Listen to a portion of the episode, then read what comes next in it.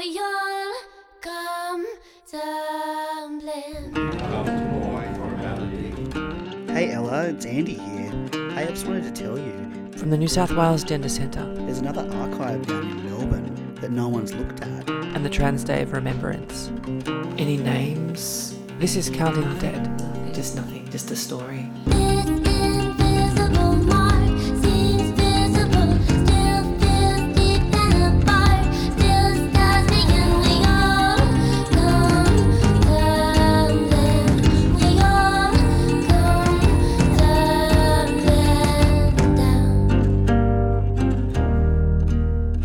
I'm Eloise Brook.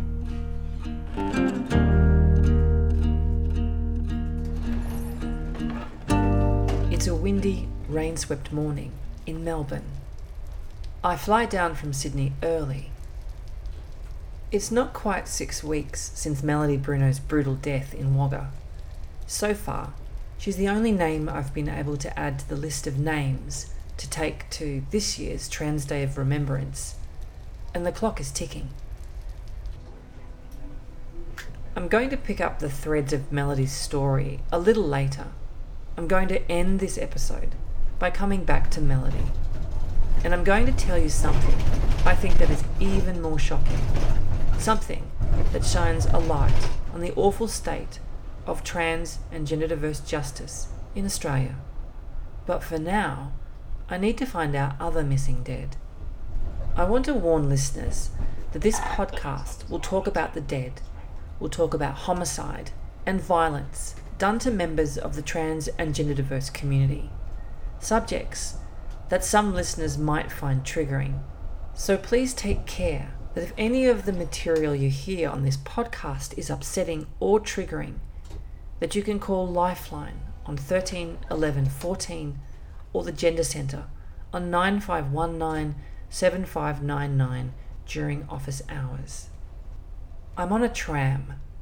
I'm heading out of the Melbourne CBD, north along Swanston Street. I'm still thinking about what Dr. Andy Kaladelfos said in our last episode about trans and gender diverse violence and murders in Australia.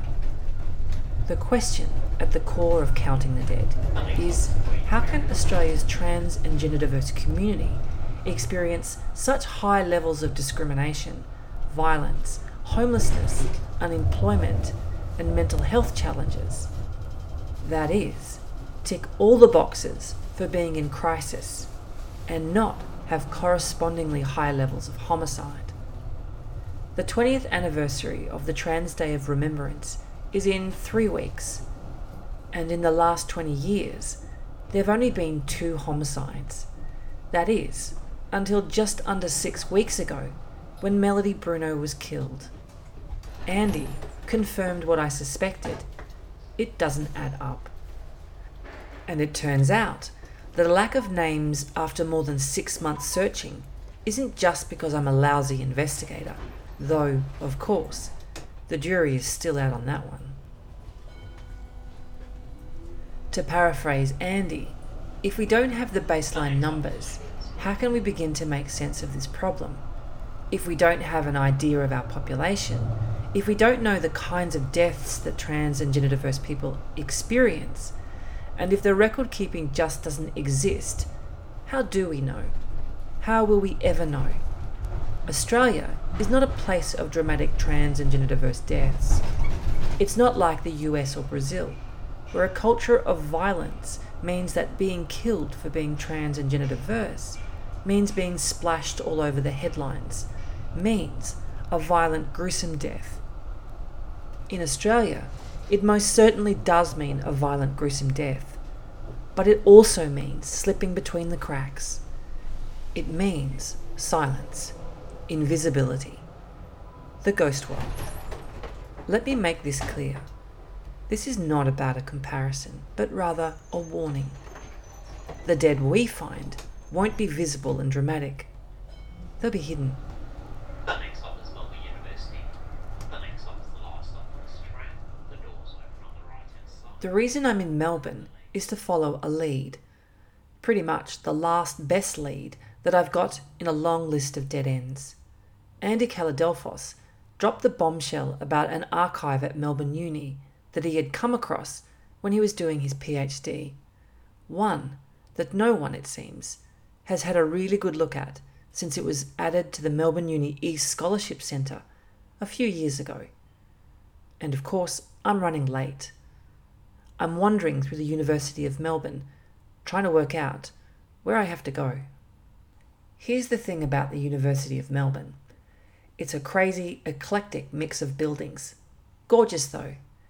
There's the original sandstone buildings at the centre, but after that, it's like someone has scrabbled together a chess set where almost no two pieces are the same or from the same time period. But I can't shake the feeling of not just being physically lost. I'm drifting, unanchored, with no sense of progress. Every time I think I'm progressing across campus, no, I'm standing still. Or worse, I've gone backwards. Lost, wet, cold, distracted too. This morning, I'm hearing rumours through my network that the next national survey held by the Australian Bureau of Statistics, the ABS, the one all households do in Australia and that is scheduled for 2021, is not going to include any questions on gender identity or sexual orientation. Nothing. If true, the small gains of the last few years are gone. I can't tell you how much blood, sweat, and tears went into this behind the scenes for years. Advocates for the wider LGBTI community worked tirelessly to get the 2016 national census to do its job. Actually record information about a rare or hard to see community or communities so that we might, might start to get a sense of numbers that reflect the reality or what we're living through. Its job? To snapshot poorly understood sections of the Australian community. So, when a community, like, say, the trans and gender diverse community, puts up its hand and says, Please look at us, we exist, it isn't because we feel like people aren't talking about us enough. It's because we're desperate. Desperate to get a more accurate account of our numbers. If, as Andy says, we don't have baseline numbers, then how can we begin to make sense of this epidemic? Epidemic of what? Well, take your pick. Now? Now we're facing the prospect that in 2021, at the next census, trans and gender diverse people, families, and children will be. I'm trying to find a better word, but no, here goes ghosts. I keep coming back to this, I know, but we have a problem. We've been turning slowly, inexorably, into the ghosts of our own future. What era am I walking between? I don't know. Doesn't matter. Because we're out of time no matter where we wander. I'm totally lost now. Finally, I give up and call someone to tell me where I am. Hi. Oh my gosh. Not too bad. Um, I think we've booked this room Oh, for lovely. you. Uh, but I'll just show you where the toilets Yeah, please, are I- and, and I've come straight from the kitchen airport. Oh, lovely. walking, so it's the- Okay, better. This is the Melbourne University's E Scholarship Research Centre. It's warm and dry, thank goodness. There's a room that I've booked, and in the room are four, how do I describe them? Document cases. When I first called to see if the archive on trans and gender diverse even existed, I was told that my timing was excellent. These four cases on transsexuals and transvestites, labels from when being trans and gender diverse was psychiatrically considered a mental health disorder, were part of a room full of similar document cases on wider social and cultural issues over time. The entire archive is weeks away from being thrown out. I have to say that when I walked in and saw the four cases, my heart sank immediately. If this was going to be my last best hope, I wanted four boxes, like the kind you might use for moving house. The bigger, the better. Not these. I set aside a whole day to look through boxes of archives. It was clear I was going to be done with these four cases by lunch.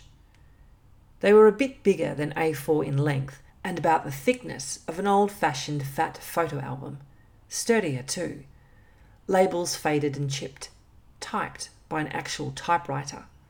That catches my attention. Spines smudged, though the two newest cases are black marbled.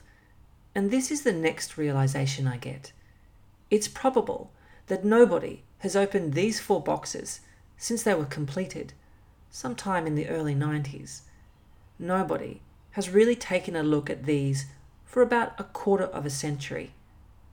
I wasn't hopeful, but suddenly I was on the way to curious.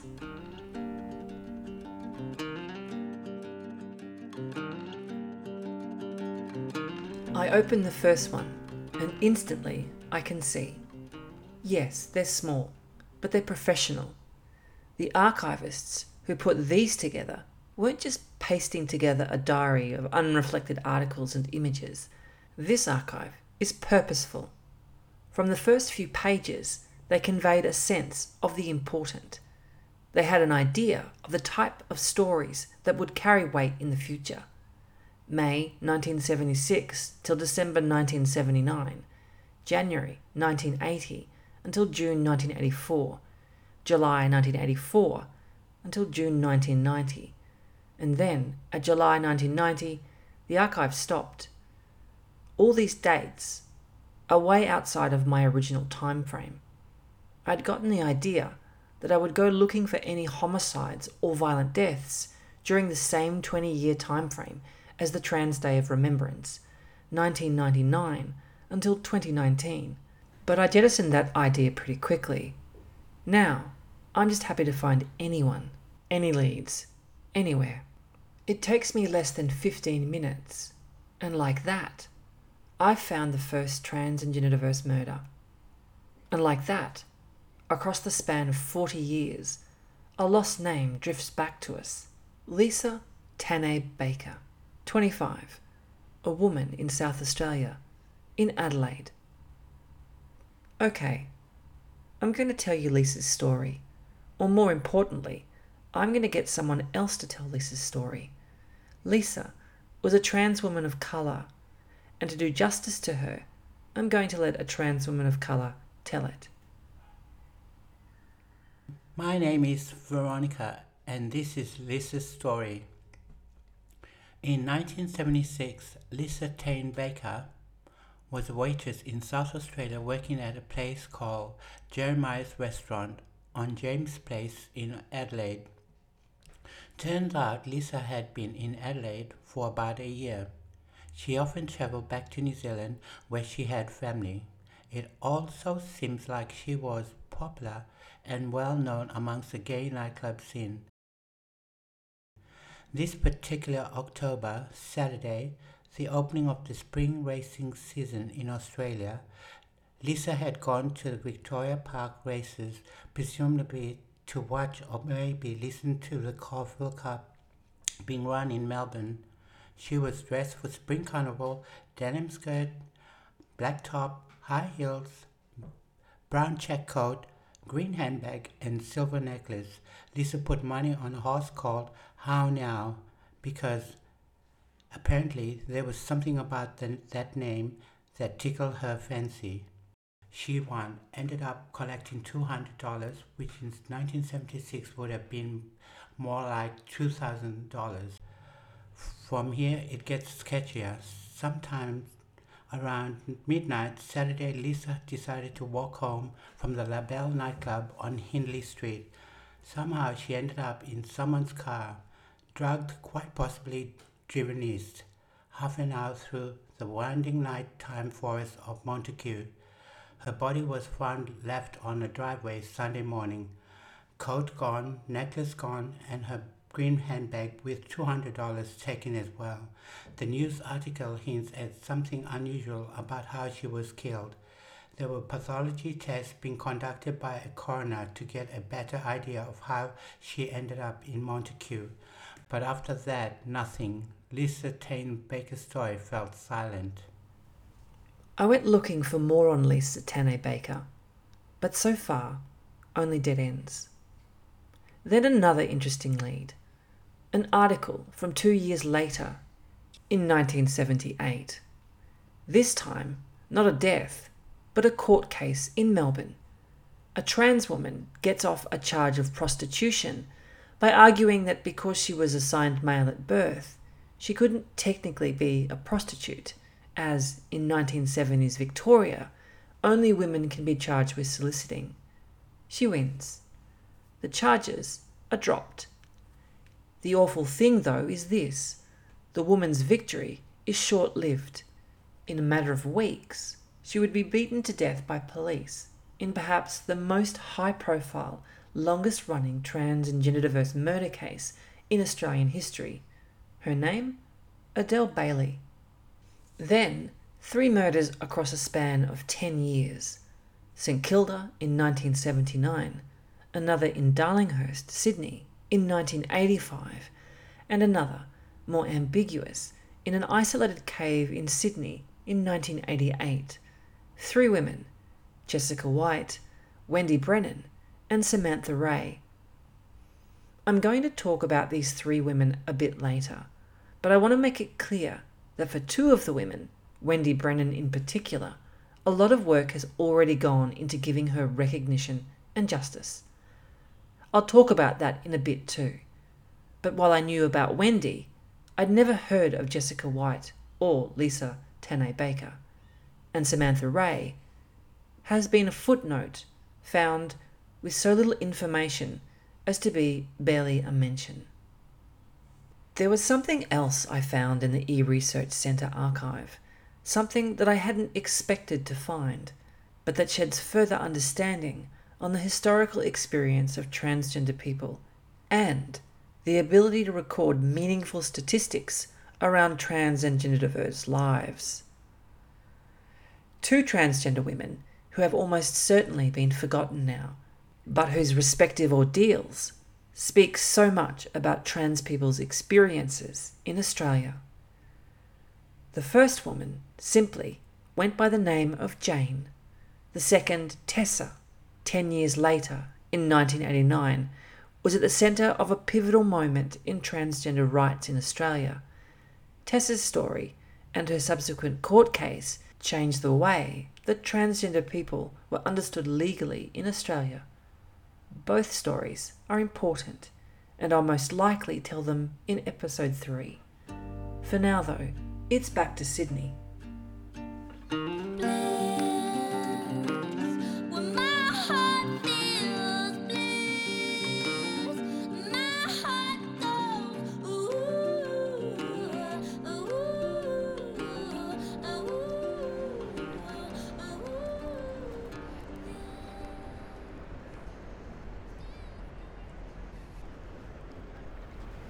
Sunday morning, Bondi.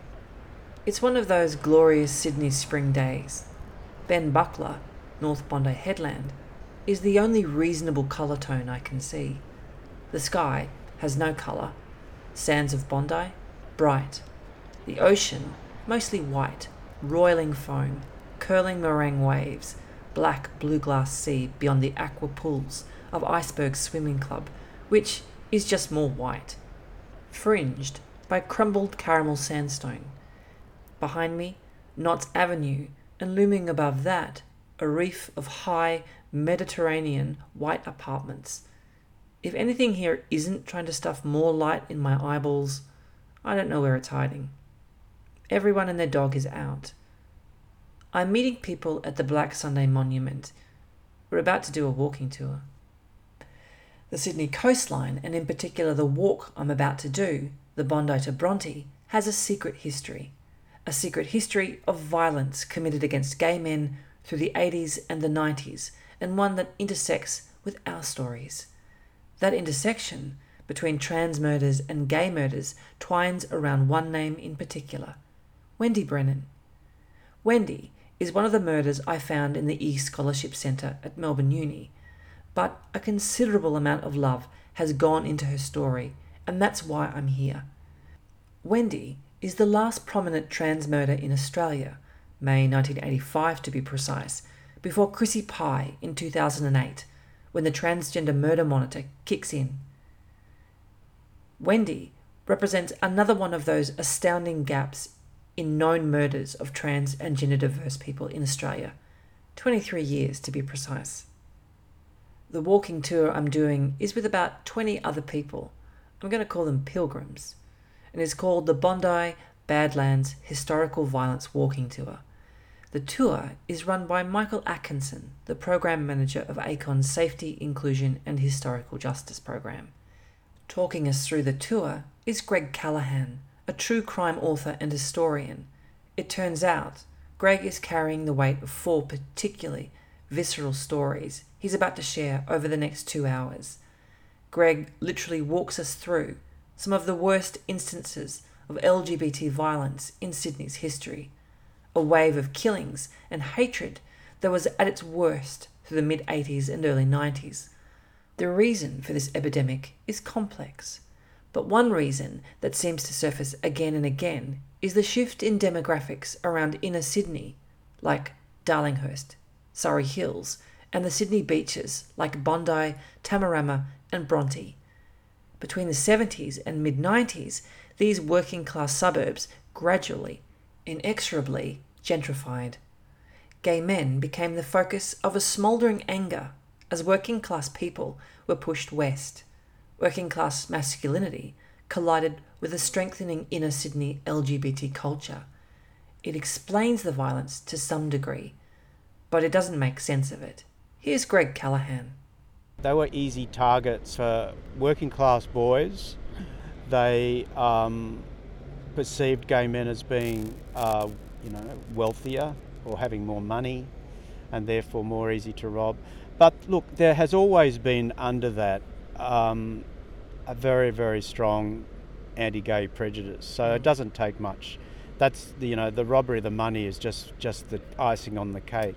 And and transgender people, they um, are even more, if you like, uh, easy targets, um, and they always have been. And as I say, you know any any means by which a, a young bloke growing up in the 1950s, 60s, 70s 80s could prove himself as a man was to um, bash somebody of, you know, bash a sexual minority. Yeah, okay. There was at least one very bad bashing of a transgender person on the headland of Bondi, on the um, Bondi side of the Bondi to Tamarama headland in Marks Park back in 1989, um, where the person was quite badly attacked and was left with quite serious injuries. Um, Greg wasn't up to speed on the Wendy Brennan case, so instead I spoke with the walking tour organiser, Michael Atkinson.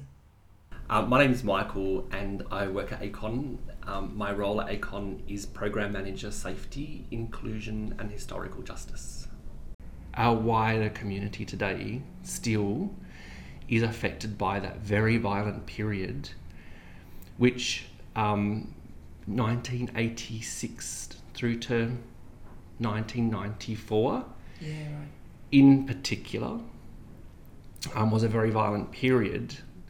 I think even just growing up in that period, being alive in that period, and knowing that that was going on around you, and and to be a queer person, to be a trans person, to be a gay person, and hearing of your friends being beaten or if you lost someone, yeah, it was quite a frightening period to to be around. Yeah. Well, I, this kind of brings me to the point of um, uh, ACON's work that we did in conjunction with um, a community led um, review of 88 alleged Yes. gay and transgender hate crimes. There were really only two uh, people who we had enough information about um, Samantha Ray and Wendy Brennan, Right, yes, um, who were on that list. yes. Wendy was a very prominent figure in our communities. Um, Wendy worked in, um, I think it was Pete's beat, so I'm not from Sydney, so you'll have to excuse me, my memory as well. Um, but Wendy um, also worked um, and was well known for supporting and protecting young sex workers. Yeah.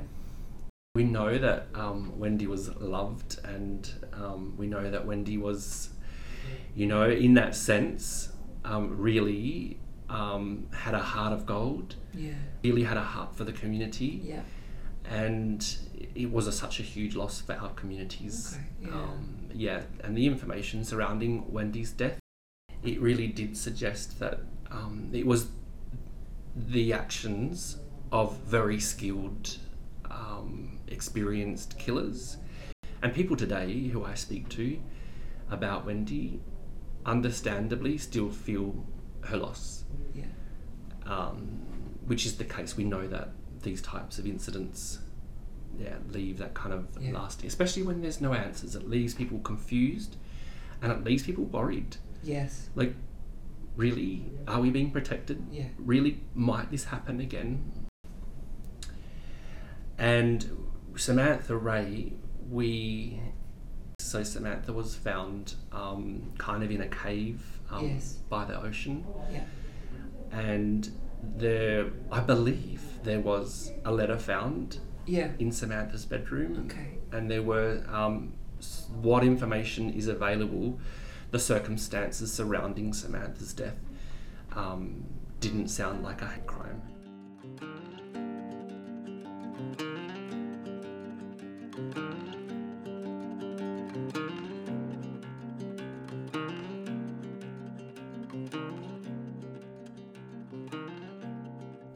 I want to talk about another story that Greg raised briefly at the end of our talk about a young man named Clayton Beacon. Um, there have been, you know, many deaths on this headland where we're sitting at the moment, looking out to the ocean and listening to it. One of them that haunts me is a young guy called Clayton Beacon, who around the time of Ross Warren's murder and John Russell's and Kritchikorn Rattanajurathaporn, his body was washed up on the other side of the, the other headland at, at um, uh, Ben, Buck, ben Buckler's headland. I'm sorry, I probably all right. mispronounced that. Um, but he um, he was a bisexual man who'd been in the army, and um, you know to this day we don't know if that was a suicide or another murder off uh, the Gap. We, we just it just so happened that he probably went over at the Gap, which is a it's just a famous suicide spot. There are a lot of lot of. So what do you do with the family there? Um, you know, in that case. In the case of Clayton Beacon, it's hard to determine whether his death was by violence or whether he took his own life. The important thing to understand here is that these two types of violent deaths are part of the same problem.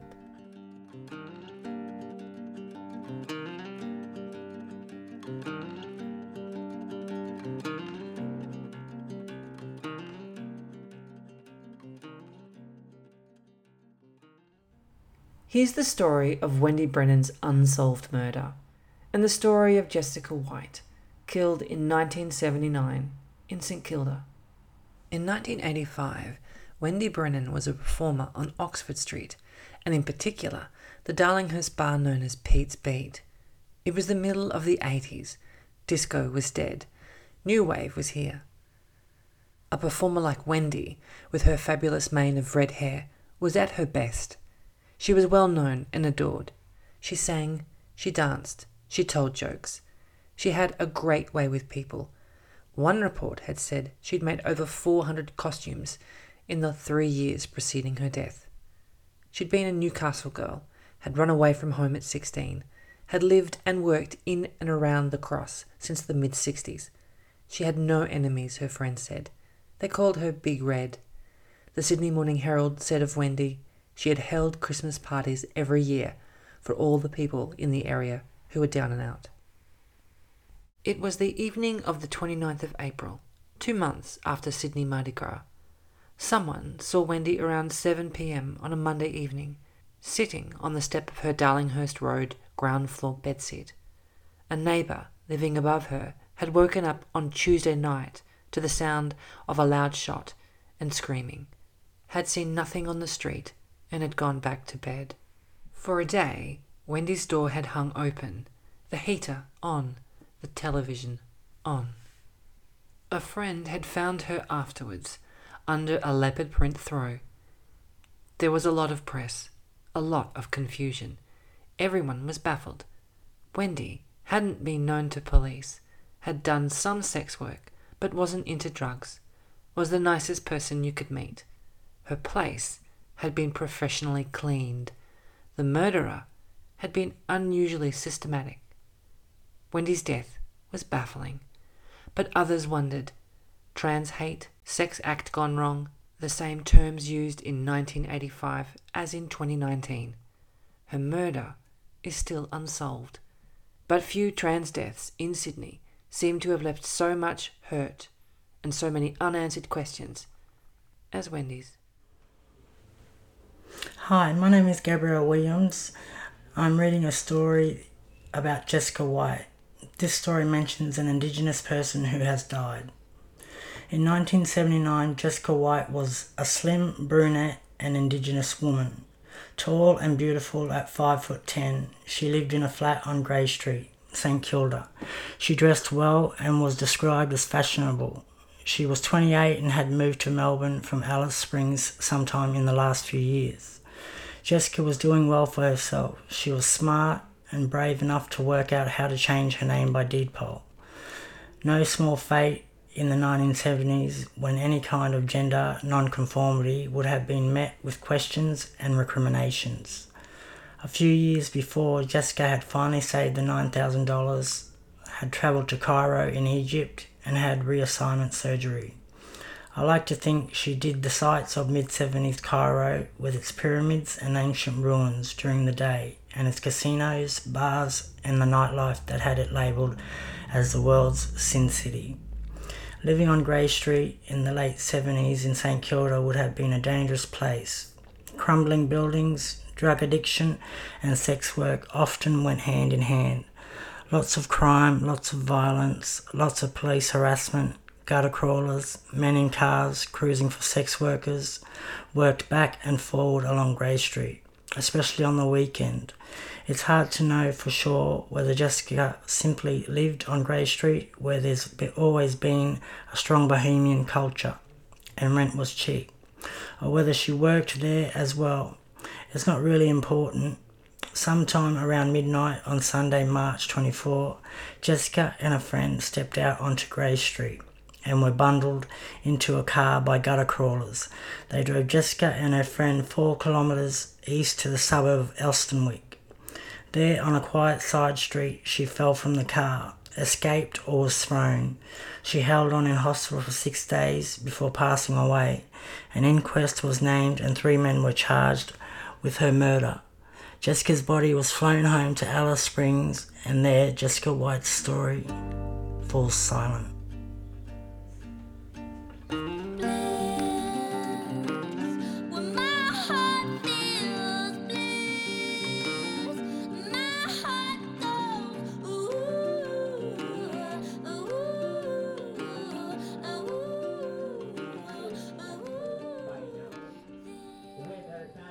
Here we are at a rally held to protest Mhelody Bruno's death, the Filipino woman who was brutally killed in Wagga almost six weeks ago. For now, Mhelody's death is a world away from Wendy Brennan's, separated by 35 years. And so far, even though I've been able to add Lisa Tanay Baker and Jessica White to the list of missing transgender murders, I'm discouraged. 23 years between Wendy and Chrissy Pye, and still no closer to including even one of our missing dead from those intervening decades. It's early November. This is the Philippines consulate, and it's three minutes' walk from Harmony Park. Again, that's where this year's Trans Day of Remembrance is being held. I have less than three weeks to find more missing trans and gender diverse dead and bring their names to Harmony Park to return them to the community. So far, I've only got two new names from the 1970s, and Mhelody too, of course. But no one's forgetting her anytime soon. I'm late, again. The protest is packed. There's probably between 150 and 200 people, but it's hard to be sure exactly. We're standing on a sidewalk, and every minute and a half, another wave of traffic roars past and washes everything out. I've missed the first 20 minutes.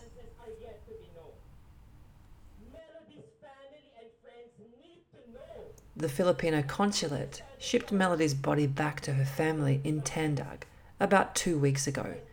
Played, in fact, a big part of the repatriation process. I'm here for two reasons.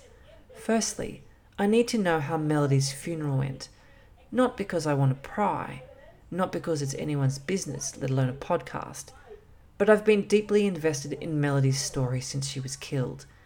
I'm off to Wagga next week for the court date. Her alleged murderer is appearing, and there's still so much around her killing that I don't understand. A lot about the process of sentencing that I need to get to the bottom of. I keep mentioning that Mhelody's alleged killer has been charged with manslaughter and released on bail. I'm hoping someone can give me a better understanding of how that happened. The reason I need to know about Mhelody's funeral? I want to know if she made it home okay, that she got back to her family, and that she's safe. I know that seems like a strange way of putting it. She most certainly wasn't safe. I mean, about that thing that trans people wait to hear when word of our deceased gets around. Did she make it back to the ones who loved her? And was she actually remembered for who she truly was? Or was she, as so often happens, buried with her dead name? That's my greatest fear. For Mhelody to have gone through what she went through, to finally arrive home in Tandag, and then for her to have her identity corrected or redacted for her family's sake. Believe me, it happens. It happens a lot. It happened to Wendy Brennan. I can't prove it, but most likely it happened to Lisa Tane Baker and Jessica White, and it may even have happened to Samantha Ray. There's a lot more to be said about the bureaucratic process of death and how it affects trans people. It's something that we'll return to. Here's the second thing I'm curious about. I want to know why the Filipino and trans community is protesting at the consulate, why everyone appears to be so angry at the way their government has responded. To be clear, I have no idea about the politics at play here. I'm aware that the Filipino president, Duterte, is, to put it mildly, controversial and responsible for an anti drug policy that seems to be the stuff of nightmares. But I think I'm missing something too, and I'd like to get to the bottom of it.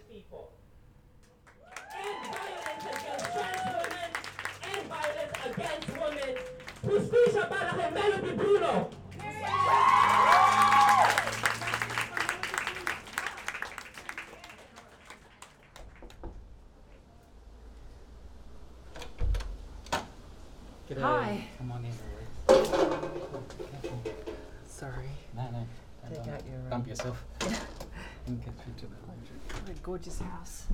Yes, it's a nice little place. Yeah, it's lovely. Okay, so this is the quietest spot. There's a little backyard as well. Oh, lovely. Okay. Um, all right. So my name's Peter Murphy. I'm a uh, person involved in the network of trade unions dealing with the Philippines. Mhelody's case came to us, uh, you know, with the shock. Um, she's not the only Filipino visitor to Australia who broadly falls into our ambit of a worker who um, who's been killed, you know, while here. I was sort of anxious that the family would allow um, people in the network I'm in to help in some way, and uh, it's sort of turned out that way. So this is this, and you know, it's hard to talk about these things properly. Um, but in Mhelody's case, uh, more more things are going to happen, I think, to get to the bottom of what took place. So at the rally, we had a sort of vigil come protest. Uh, one of the speakers angrily denounced the New South Wales Police for naming the investigating team in Mhelody's case as Strike Force Lamson, and uh, I couldn't myself understand what the what was going on, but he was very agitated. And that's when it's finally explained to me, and why everyone, Filipino and trans protesters, are so angry. It's to do with the name of the investigation into Mhelody's homicide. That name? Strike Force Lamson. Before I explain what Lamson means, I need to give you a warning. If you're offended by highly graphic descriptions of body parts or are listening with someone who might be, time to jump ahead 30 seconds or so. Still there? Okay, you've been warned. The word Lamson, it turns out, is an obscure English slang term, and this really is your final warning. Lamson, apparently, refers to the feces and skin lining that comes out of an anus when an object is withdrawn too quickly. That's right. The police investigation into Mhelody's death, Strikeforce Lamson, turns out to be in a particularly nasty way for sex to go wrong. Next week, I'm heading to Wagga for the first court appearance of Mhelody's alleged killer. And I'm going to find some answers. Counting the Dead is brought to you by the New South Wales Gender Centre and graciously funded by the City of Sydney. If any of this has been triggering, please call Lifeline on 13 11 14, the Gender Centre on 9519 7599, or QLife on 1800 184 527. Or, if you want to learn more about the Gender Centre or the Transgender Day of Remembrance, check out the Gender Centre's website on www.gendercentre.org.au. You can also contact the research team, again that's me, if you have any stories about community members that you believe might be helpful or should be memorialised in this year's Transgender Day of Remembrance. The email address is countingtd at gendercentre.org.au. That's counting, letter T, letter D, at gendercentre.org.au. Executive producer Finn Borg. Production, sound, engineering, and publicity Joan Westenberg. Writing, research, and voice Eloise Brook. Legals Nick Stewart of Dowson Turco Lawyers. Our City of Sydney liaison is Jen Trinker. We'd like to thank the Lord Mayor and Deputy Lord Mayor of the City of Sydney, as well as all the councillors who have been so incredible in supporting and taking a risk on us. Special thanks to Angelou Vathakis and Tessa at Eagle Waves Radio. Special thanks to Helen Skirman and Jana Novkovic at Melbourne University's eScholarship Research Centre. Michael Atkinson of ACON, as well as author Greg Callaghan. Benji Ra of the House of Slay, Violi Calvert, Boyan Mallory of Migrante Australia, Peter Murphy, Dr. Andy Kaladelfos of New South Wales University. Special thanks to Alice Brennan of Background Briefing, Liz Seisman, Candy Jacques, Emily, Robert, Imogen, Alex, and Ellis of the Gender Centre, Aquila Wolf Wild at No Trees Web Design, and of course, the extraordinary Claire Woods for carrying everything else while I'm making this podcast. And lastly, the music used in Counting the Dead is by the extraordinary Ginger and the Ghost.